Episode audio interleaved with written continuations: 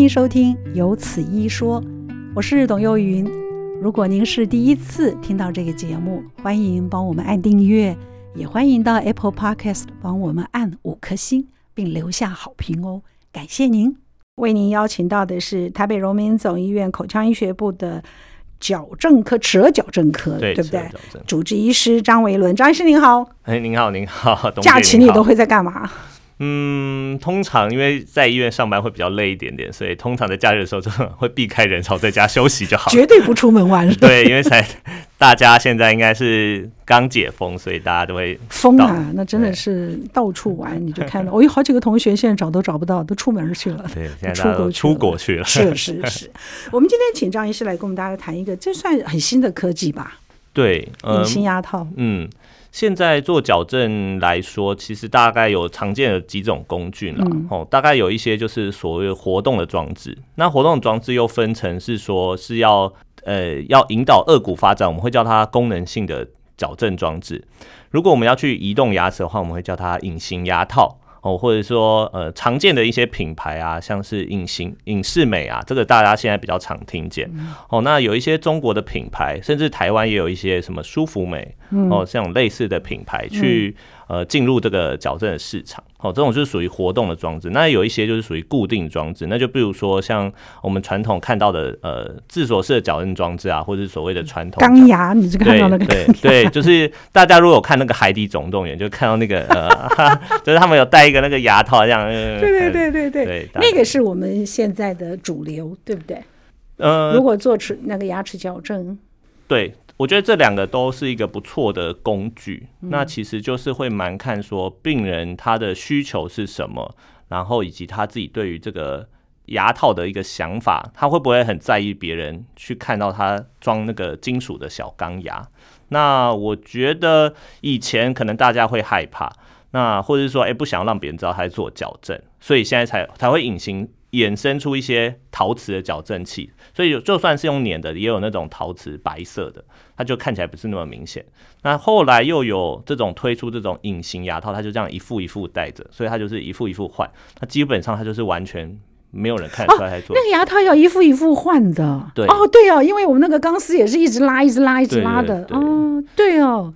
那前阵子其实这个东西稍微在疫情有点。大爆发，做个人突然变多，因为他可能不需要很长回诊，因为要看他要移动的状况，可是他还是要回诊啊。那有的时候他可以拉长到可能两个礼拜，甚至我们会在，因为他是自己带，所以变成说这个东西的配合度，病患有没有办法呃乖乖他，因为他一天至少要带到个二十到二十二个小时，他才有效果。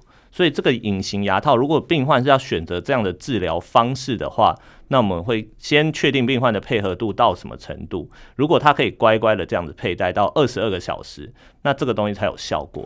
那个牙牙套一天要戴在牙齿上二十二个小时，对，它不是像我们说晚上吃完饭以后戴的，到第二天早上这样子，不是这个意思，不是，不是，它要一天二十二个小时以上，那就等于是全天了嘛。对，所以你呃，如果你要吃东西也是可以，只是就是说要拿下来吗？要拿下来，然后刷完牙再把它带回去。所以才二十二小时。对，我们会估一点点你吃饭的时间。呀.对，哦，原来是这样。可是我们谈到现在啊，你可能还还要那个张医师麻烦您告诉我们一下，隐形牙套是用什么东西做的？那看起来像什么东西？哦，可惜我们今天应该开直播，但是您告诉我们一下，它 看起来像什么东西？呃，隐形牙套就是看不见的意思。对，它几乎就是看不见。那它是一片类似一个高分子的聚合材料。那这个材料的眼，其实这样子的呃牙套的想法，其实在一九七零年代就已经出现了，只是那个时候并没有呃高科技的进入，因为这个东西会突然在两千年的时候。大量的生产是因为三 D 列印的出现啊，以及这个呃电脑的软体的进步，那基本上它就是一个塑胶膜片。那这个不同的厂牌，它有。不同的这个专利背后的这个材料，因为这个材料吼，它虽然是一个透明的，那戴上去的时候，它其实有一定的弹性。那它这个牙套，我们在电脑上去设计这个牙齿的移动，一副一副，它会进行一个移动。那它这个牙套的形状就会不断的改变，所以病人在戴上去的时候，这个牙套它会想要把这个牙齿推到它我们设定的那个位置上。嗯，对。可是这个塑胶膜是这种热热塑性的材料，吼，它的放在嘴巴里的时候，它其实是会慢慢的变化，所以它力量会慢慢的衰退，所以基本上它七到十天就会需要换一副。哈，这么快哦？对。所以它背后衍生出来，其实是有一点点这个，就是病人要很一直很认真去戴啦，然后他自己也要算准那个时间。张医师，我记得你讲这个塑胶的透明的可塑性的这个牙套，嗯、我就想到，你记得我们有人喜欢就就是磨牙这件事儿，嗯嗯，嗯，睡觉的时候要带一个那个咬合板，那个咬合板的材质跟这个是一样的东西吗？因为也是透明的，也是。也是可塑的这样子。嗯，咬合板其实有两种，吼，这种就是又牵扯到呃每个医师他使用的咬合板不当。我们有一种是属于硬式咬合板，嗯、有一种叫软式的咬合板。软、嗯、式的咬合板的确比较像这个透明的牙套，嗯、它就是软软的这样带回去。可是它基本上是对牙齿是不会有施予任何力量，所以你戴上去的时候，没有矫正的效果。对，它没有那个推动牙齿的那个力量，所以这个塑胶的呃软软的这个牙套，它就戴上去就是让你磨牙的时候不要磨到对面的牙齿，就这样，就磨在那个板子上。所以有一种是硬的。嗯、所以它就会呃磨，可以它可以磨在那个板子上这样子，哦，所以这两个有点点不太一样。只是看起来我觉得好像哎，看起来都是一样透明的，可是实际上它的功能是完全不同的。对，它背后的那个做法也完全不太一样。如果张医师，我要请教您，就是像我们现在大家传统中印象用钢丝这样子拉的这个矫正，嗯，嗯跟您现在跟我们介绍的新的这个隐形牙痛的矫正，哪一个人的的优缺点，它可以做一个比较吗？好，那我先大概讲一下，我们所谓大家在讲所谓的传统矫正，嗯、也就是所谓的固定式的矫正装置。嗯、但我希望可以稍微厘清一下这件事情。呃，因为很多人会把固定式的矫正装置认为是传统的。那这种所谓的隐形牙套，好像是一种新式的、好像新创的。可是当我们在这样子讲的时候，其实你会有一种先入为主的观念，觉得新的好于传统的，一定的啊。对，所以呃，我要先。解释一下所谓的固定式矫正装置，它的好坏处是什么？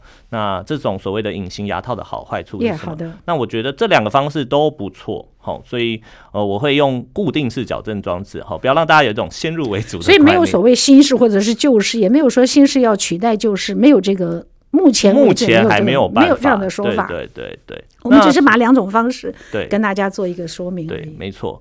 那所谓的固定式矫正装置哈，就是它是一个类似呃，目前的大多数的材质是不锈钢的哦，那它就是粘着在这个牙齿上面哦。那借由每次医师去调整这条线。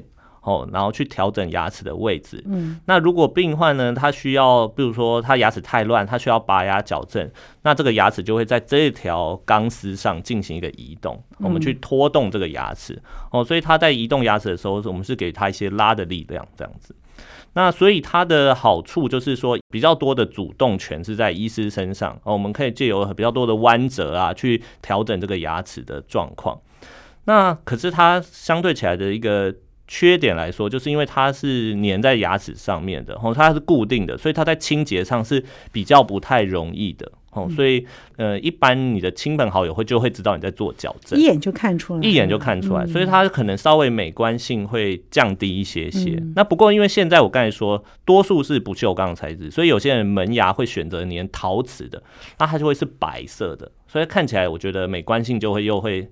上升了一点，所以这个也可以加一个陶瓷的。对对对，它就是会有它不同的选择啦。它现在这种东西研发，因为大家甚至有一些人会粘在舌头的内侧，那他就会看不出来，那种就叫舌侧矫正。哇哦！所以它的选择很多，它的工具选择很多，所以固定式的矫正装置光材料的选择就很多了。呃，对，很多，甚至有所谓的自锁式的矫正装置，哈，它也是像一个呃。小铁片粘在牙齿上面，只是它固定这个矫正器跟矫正线的方式是一个盖子，把它盖起来。所以一般如果有病患去咨询矫正的时候，我们一般是会去跟他解释说，哎，这几种到底有什么差别？所以要花蛮多时间去跟病人解释啊。不过因为现在是一个资讯爆炸时代，所以你也不一定要通过医生解释，就是呃，大家有时候会先去 Google，然后会知道这些资讯之后来问你这样子。那我们会告诉他我们的建议是什么。可是张医师，我跟你讲，有的时候 Google 出来的东西哦，对，似是而非。对，他去问医生的时候，反而会变得更复杂。我有的时候会有这种感觉。对，但是我觉得这样子就是有好坏处。我可以少讲一些话。对，但是我觉得有一些的确我们要去厘清这个网络上的真实性是什么样的，嗯、因为的确这个资讯是有一点混乱的。好，我们再回到我们的固定式来讲，所以。我刚刚在访问张医师之前，我还在想说，因为他告诉我固定式跟我们现在新式的这种两种不一样，嗯、那我还在以为这个固定式是我们传统中间就是钢丝没有第二种选择。可是照您这样子说，它也有很多美化的技巧，对，跟新式的那个选择，对，所以你可以，你现在即使用这种固定式，它一样可以达到你想要的一个小小美观效果。对对，所以。基本上选固定式的矫正装置的，就是我说它的好处，其实就是在治疗前，我们会有一个很完整的资料收集，还有一个很完整的面谈，去跟病患说你你想要怎么样来进行的牙齿矫正，嗯嗯嗯、你要希望你怎么样来排列你的牙齿。嗯、那我们会先跟病人讨论说。你到底喜欢把你的牙齿排到什么样的程度？对，那我们再来说，我们再来选择你要选择怎么样的工具？工具对，嗯，对，我们会先决定好你的目标是什么，然后我们再来选择你的工具。所以你现在听起来这个固定式的，它其实选择比我们以前想多太多了。对，为您邀请到的是台北荣民总医院口腔医学部。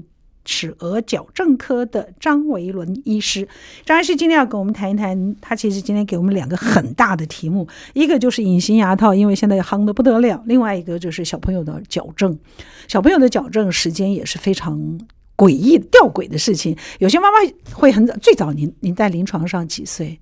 其实应该是说，现在是一个少子化时代，所以爸妈都是。非常宝贝自己的小孩，牙齿长出来的时候就开始紧张了，稍微有点乱的时候就说啊，怎么办？我我要来矫正了。那诶，会会变成说比较在意小朋友的牙齿健康，那我觉得是一件好事。嗯，但我只能说不代表小朋友那么的适合马上就开始做这个矫正，因为牙齿。它稍微有一点点不整齐是 OK 的，那我们可以等它长大一点点再来进行治疗。所以这个我们等一会儿会请张医生讲。只是他今天给了我们两个很大的题目，这样子提到了一下，重点是儿童矫正的时间也很重要。再回到我们的隐形牙套这件事情上来，我们刚刚讲到的是固定，嗯啊，但现在我们讲隐形牙套的优缺点。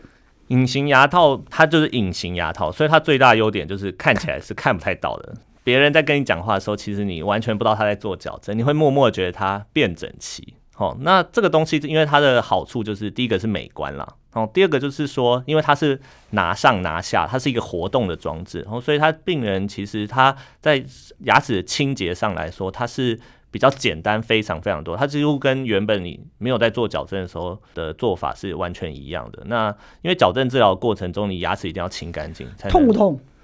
其实都不太痛了，固定的有一点不舒服啊，刚开始都不是很痛吗？对，隐形牙套刚装上去，其实也会紧紧的。其实也是蛮看这个医师他的施力的大小啦。所以其实我觉得，的确大多数人的反应是说，隐形牙套会稍微有点比较不会不舒服，因为它比较软，它是一个活动的装置啊。如果你觉得很紧了，你就你就不要戴太用力，你就戴你先戴一半，等到你觉得比较适应，你再你再把它咬好好的咬下去也可以。那这样的效果会不会有差？嗯。嗯，你就可以适当的调整，比如说，如果说原本七到十天，你就可以拉长一点，你就可以拉长到两个礼拜，其实也可以。就是这个矫正治疗吼，是一个以背后是科学为基础，但是它其实是有一点可以人性的科技始终来自人性，对，但它还是有一点点艺术性的 艺术性，对，就是它有会有一点点可调整的空间，它也没有说一定要怎么做，对对对，这样不会影响到效果。呃，所以基本上隐形牙套它还是需要定期的回诊追踪，原因就是因为我们要去看病人他配坏的效果，对他牙齿有没有跟我的电脑，因为它是电脑在设计，我们医师去跟呃这个远端工程师来调整，说明说我们要怎么设计，它不是完全都是靠现在最近不是最夯的就是 AI 的这个技术，对，它背后的确藏了一些 AI 的技术，但是它其实非常非常。重要的是医师的判断，我们怎样去移动牙齿才是一个有效率，而且是达得到的事情。因为电脑不会知道我们要把牙齿推到哪里去？你可以把牙齿移超远，是对，电脑上都移得出来，可是其实是做不到的事情。所以，我们医生还是扮演一个非常非常重要的角色。所以，目前这个 AI 还是没办法取代的啦。嗯，所以不管是您刚刚讲的固定式的，还是我们现在说的隐形牙套，这两个的时间其实是没有办法做量化的。呃，的确，现在目前有很多研究，大家也在想说，这样子的隐形牙套会不会让治疗时间拉得很长，会不会会不会更快？会不会？那目前以简单的 case 来说，简单的病例来说是没有什么太大的差别的。哦、对，可是如果以困难的案例来说，固定式的矫正装置可能是一个比较，反而是一个比较有效率的治疗。对，因为它隐形牙套，我就说它很牵扯到病患的配合程度。嗯，那目前它。在它的材料上还是有一些些它短板的地方啦，嗯、所以就变成医师他在背后要知道它的短板是什么，我们要去做呃辅助的一些装置上去。所以，我们其实，在荣总很多案例来说，我们就是固定的搭配隐形矫正。病人他可能很在意前面牙齿要漂亮，哦、他不想装那么多矫正器。嗯、那我们觉得这个地方比较困难移动，我们就装一些固定局部的矫正器上去。所以我们在一开始的时候就会跟病人先说明这一块。这样，这样治疗效率才会达到一个比较理想。或者，对啊，因为固定你不能调整嘛，它就是固定在那里。然后他给你那个拉力、助力，医生都给你算的准准好好，那到时他就会达到你要的效果。可是隐形就有很多自己可以掌控的地方。对，对，如果他就是一直吃吃到饱的话，那可能真的要戴蛮久的。对。哦，有道理。那这样子讲起来，就是说隐形牙套会让我们觉得比比较自在，比较自主性高一点。对，那效果就是完全要看你的自主程度。对，呃，病患跟医生都非常的重要。医生一开始的设计要很好，那病患也要配合度很好。那刚才讲了这么多的优点，我想它的缺点，唯一比较常见的缺点就是说，的确它在施力上有一些它短板的地方。第二个就是它的价格是的确比较贵了，因为它的制作成本很高。对，所以它基本上一般大概都要。掉到二三十万以上左右，这样。张医师在开始就讲说的，因为这中间还有很多专业跟人家申请的那个专利，专利，对，他的专利都是一个超新的技术，你当然就要花多钱才能买到人家这份专业。就是如果我们以推来来讲，这个是合理的。但您真的要看看您是不是适合，所以有适合的问题吗？就什么样的人比较适合隐形，或者你们有这样子做分类吗？好。通常目前隐形牙套，我们第一个最我觉得比较适合，就是说它不要移动的太复杂哦，就是因为呃矫正治疗一般我们会分成所谓的拔牙矫正或是不需要拔牙的矫正。嗯、那不拔牙矫正相对起来，它的牙齿表示它的牙齿移移动的幅度不需要到那么的多。那病患可能他的主要就是稍微牙齿有一些乱的情形，那通常它是比较适合的。嗯，哦，所以不要移动的太复杂的。那第二个常见的就是病人非常非常在意美观的案例，嗯，就算他很难，但他非常的在意美观这件事情，那我觉得也不是不行，只是他就是要知道他必须可能要装一些局部的矫正器，然后他要戴的很认真，他才能达到最后我们希望好的结果，这样子。嗯，对，所以没有所谓的年龄限制啊，或者是特殊的那个挑挑选条件啊，倒是没有的。就端看你自己的财力，这这东西你有没有，你愿不愿意花这么多钱？七到十天就要换一副，哎，我真觉得这样子好有点浪费。嗯，这个就是有一点点环保的议题在里面了。这个就有一点这个背后，可是目前好像比较少人去提到这一块了。那的确，我觉得这一块可能也是未来大家可能会稍微有一点点顾虑的地方。嗯嗯，但是我觉得目前矫正治疗其实是没有年龄的，我们年龄段从对，我们从八岁到现在，其实有很多的中高龄的矫正。五十八岁有吗？有，真的吗？我有。将近七十岁，七十岁还做矫正干嘛？对，所以矫正治疗的年龄时间其实是很重要，就是到底什么时候需要做矫正？七十岁做矫正，对，我在想我七十岁会不会做矫正 哈。如果你在意，你如果在意牙齿有点乱的话，其实有一些人就是啊，我退休了，我要好好整理我的牙齿了，啊、有空。这时候，对，嗯、那这时候那种中高龄矫正，因为他又不想要让别人知道他在做矫正，有时候他会选隐形牙套这样子，就是。我觉得这个就有一点是在做开心，对对对，但是就是变成说，可是这种病人他会佩戴的非常的认真，那当然，所以其实也不错。那有一些人，他中高龄，他是为了要做假牙，他牙齿可能以前不好，所以东倒西歪，嗯嗯嗯，所以他这个时候来好好的把他的牙齿摆到好的位置，然后好好的去做假牙，或者是甚至做植牙，嗯，这个就又牵扯到，其实这些都是不错的事情。对对对对对。所以我选择隐形牙套要跟医生做很好的咨商，对，请他做评估，要，因为你自己的如果如果你自己意志力不是那么强，然后你花那么多钱，对。效果没有得到一定的结果，可能会觉得很心里很不舒服，所以它算一个潮流，对不对？它还会在持续进步当中，我认为，对，因为是一个新开始嘛，对不对？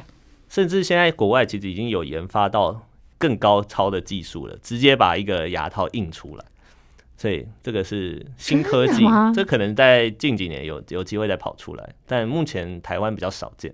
所以你看，这个单单一个牙套，它就有日新月异的钱。我们现在在介绍的是隐形牙套，说不定等明年这个时候张医师再来的时候，他就告诉我说我们有更新的东西。对对对对。只是我们跟大家分享，这有不一样的选择。嗯。没有谁特别好或者谁特别不好，看你的需求。所以现在要矫正牙齿，其实是有福，是是幸运的，就是有福气的，因为它有那么多选择。以前就一种痛的要命。对，嗯，我觉得是也没有到痛的要命啊，因为毕竟大家可能多数人目前在台湾，大家都是做固定的装置比较多，嗯，那他就会可能小时候做一做，然后没有很认真佩戴维持器，长大他又在意有点牙齿乱了，所以他又去做了第二次的矫正。这时候有时候病人就会选择，哦，我不要再装钢牙了，我要装隐形牙套。其实装隐形牙套再戴上去跟拿下来，它也有很多技巧。那医生会告诉他们怎么样去。处理吗？因为它能的粘得住吗？它要怎么样让它能够变换.其实要学很久吧？要不要？呃，不用，通常就一下下就好了。通常病人都会带的比我们还要快。我们有时候会观察病人，他回来的时候，他戴佩戴的速度很快，就表示他很认真在戴。所以其实这个就是我们在监测病人一个很好的指标。哦，对，他如果戴上来很慢啊，不知道怎么装回去，那就表示他可能平常没有在戴。哦，所以这个装卸技术。倒不需要特别上课来做处理，不用不用不用不用。那他的矫正就是在完全不知不觉当中，有啦，还是会有一点点感觉，还是要，因为他其实戴上去之后，哈，这个隐形牙套它其实不会完全服贴这个牙，我们会请病人咬一些呃软软的白色的小棒棒，把这个牙套把这个牙套戴卡上这个牙齿。对，牙套戴着一定不能吃东西吗？呃，有一些特别的案例，我们会让病人戴着牙套吃东西，不过这是比较少的，因为他戴着吃东西，他会吸附那个颜色，所以他就变黄黄了，那就失去了隐形的这个小啊意义。嗯，对对对对，所以大部分我们会建议拿下来吃比较多。所以矫正牙齿，就是说，如果我们今天不管是戴隐形牙套，或者是戴固定齿，在矫正到快完成的时候。嗯他还可以再做一个，如果我的牙齿要再出来一点，再近一点，再歪一点，它还可以再矫正吗？就是 almost 要完成了，还可以再做矫正吗？还说它是持续时间拉长一点就可以了？对，呃，其实矫正治疗吼，呃，它的结束时间其实是不太一样的，每要看每个病患他需要做到怎么样的程度。那其实都是我们在治疗的尾声都会去调整它的咬合，比如说它的咬合要是密合的。第二个就是说，它的排列没有什么问题。那有没有达到病人他的需要的程度？这个是医生会会注意的问题。还有病人自己，因为矫正治疗其实做的好不好，其实病人有点主观。哦，对，病人会觉得，嗯，我希望再美一点点，我希望牙齿门牙再露出来多一点点。嗯、那有些时候可以做得到，有些时候做不到，嗯、所以我们会根据我们的判断来去跟病人解释说，这个部分好，我们可以再做一些调整，我们可以再把时间拉长一点点。所以隐形牙套还有最后一个问题就是。我们知道固定牙套完了，它会有一个那个维维持的那个东西。隐、嗯、形牙套要不要？要，也要，也要。那它那个是什么材质？基本上只要矫正牙齿，它都会有机会会再变乱。所以我们做呃完成治疗的时候，它基本上都会需要佩戴所谓的维持器。啊、那维持器其实也有很多种类型，也有固定式的维持器，也有活动式的维持器。那活动式也有看得见的，也有看不见的吗？对，有看。哦，所以那就没问题了嘛，对对对，对，那基本上多数会选择活动的啦。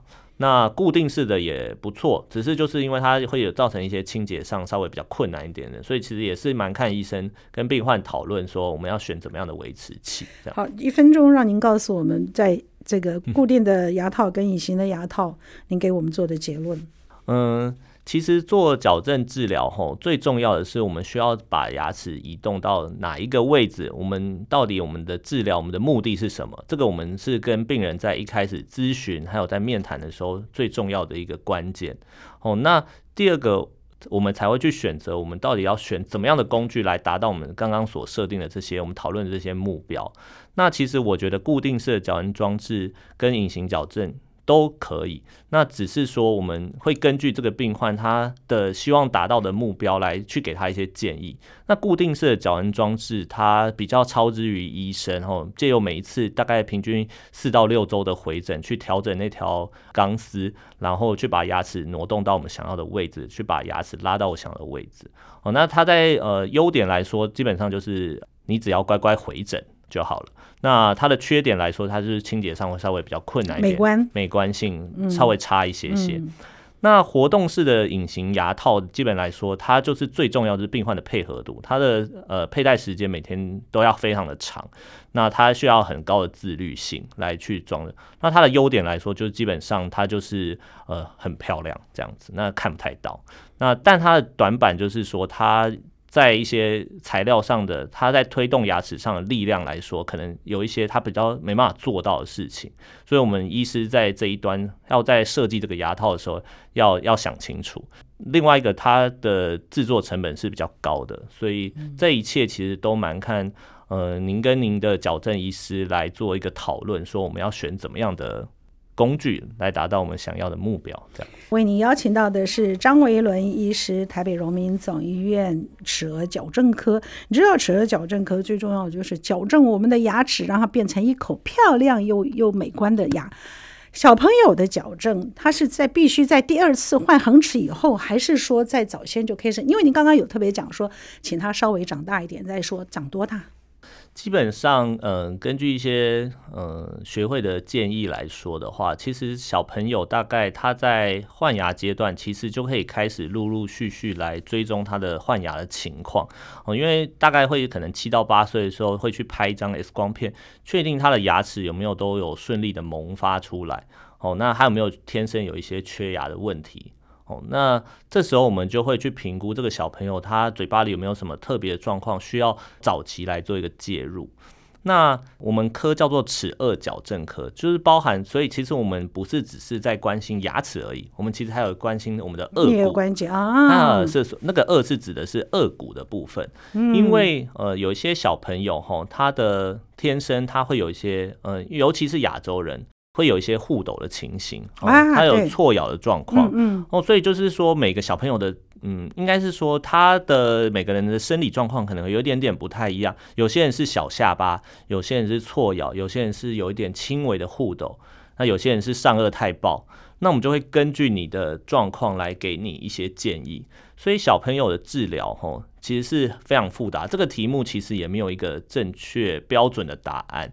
其实是蛮看呃病小朋友的配合程度，那他有没有现在做治疗的一个必要性存在？因为有些时候吼，家长会比小朋友更在乎自己的牙齿。那当然啦，因为他们总希望孩子可以变得 更漂亮，对不对？对，可以理解。所以我们会去看一下这个小朋友的配合度，那有没有现在真的必要去做？不然有的时候吼，小朋友做了好，比如说你做固定式矫正装置，他不好好刷牙。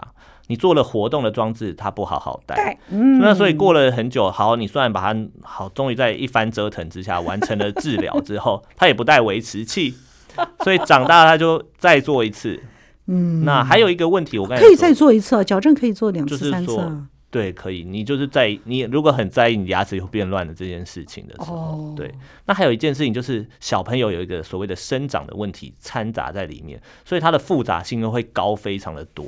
因为小朋友他会长成怎么样，其实我们很难完全的预测。我怎么知道他未来会不会长得很严重的护斗？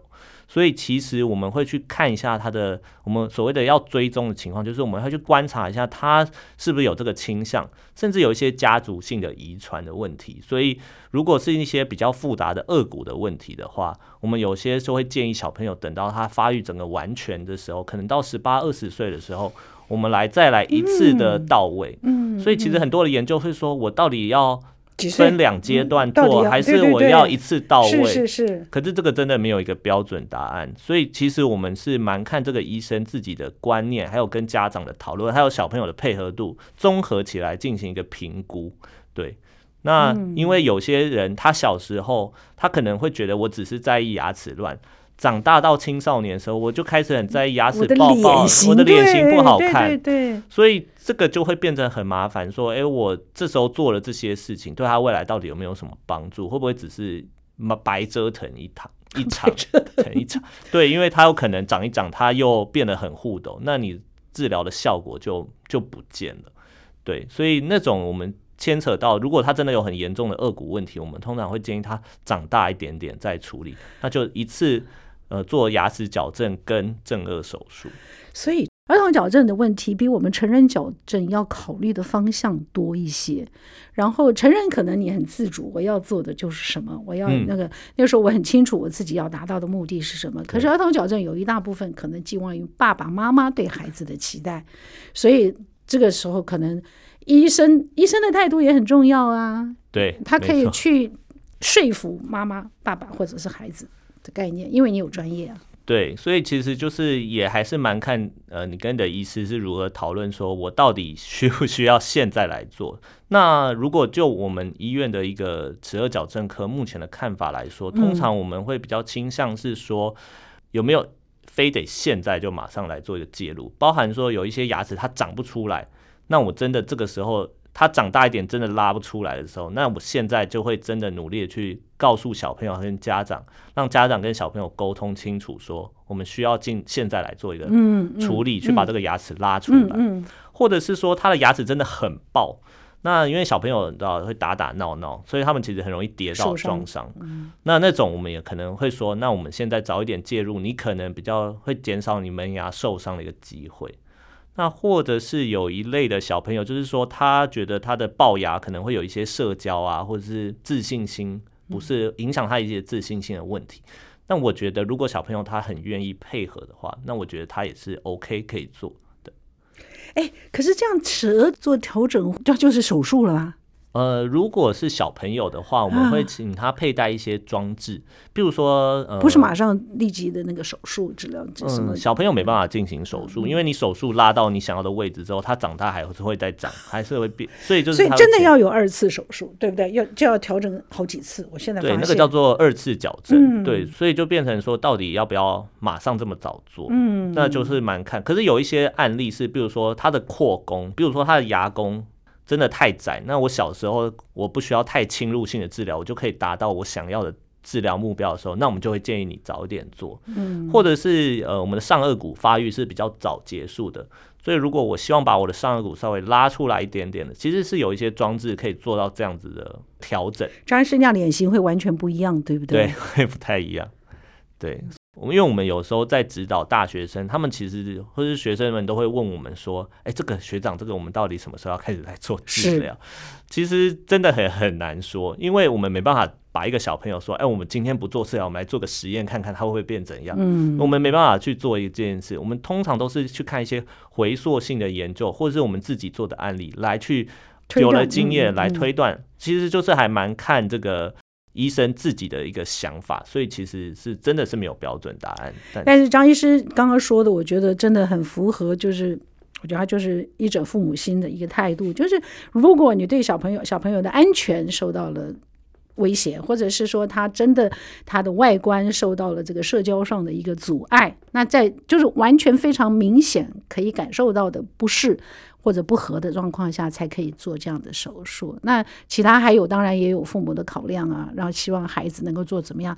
诶，在没有完全固定下来，倒是可以更多一点点的观望。如果不是那么严重的影响孩子的心理的话，对，通常就是是会去，所以就是门诊第一次的咨询是蛮重要的。所以我觉得如果有任何的想法是吧？可以先跟医生讨论。对，先跟医生讨论，因为有时候网络上的资讯其实蛮多元的。那有时候家长会越看越我对对，又会很慌张。我今天 到底有没有错？对我会不会未来我我错过这个重要的黄金时期？对对对，就是这个黄金期。我们最后要讲，就是这个黄金期，每个人都会觉得我要让小朋友在黄金期接受最好的治疗。对，其实这个黄金期不一定是我们想象的那个时间。对，没错，跟医生多讨论。对，好吧，那张医师，你的门诊时间是不是？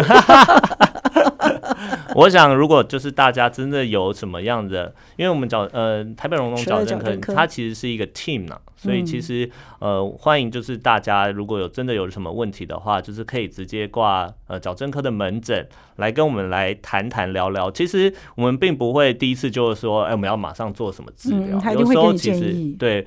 有时候就是要先咨询之后，你才会知道说，哎，你的问题是什么，跟你想象的有没有什么不太一样的地方？因为有一些的确我们需要早一点来帮忙这个小朋友的，嗯，那就是要看了，因为，嗯、呃，我们看嘴巴里有时候其实不知道它的状况到底有多复杂，有时候甚至要拍一张 X 光片，哇，所以你去看网络。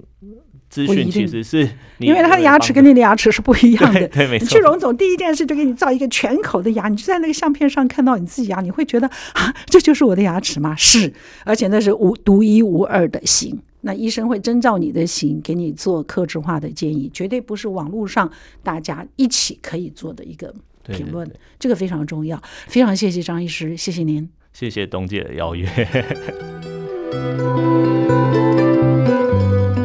今天的节目就到这儿了，谢谢您的收听，请记得按订阅，也欢迎到 Apple Podcast 帮我们按五颗星。如果听完我们的节目有什么想跟我们说的话，欢迎您利用 Apple Podcast 的留言功能，我们会在之后的节目里面来回应大家。谢谢您。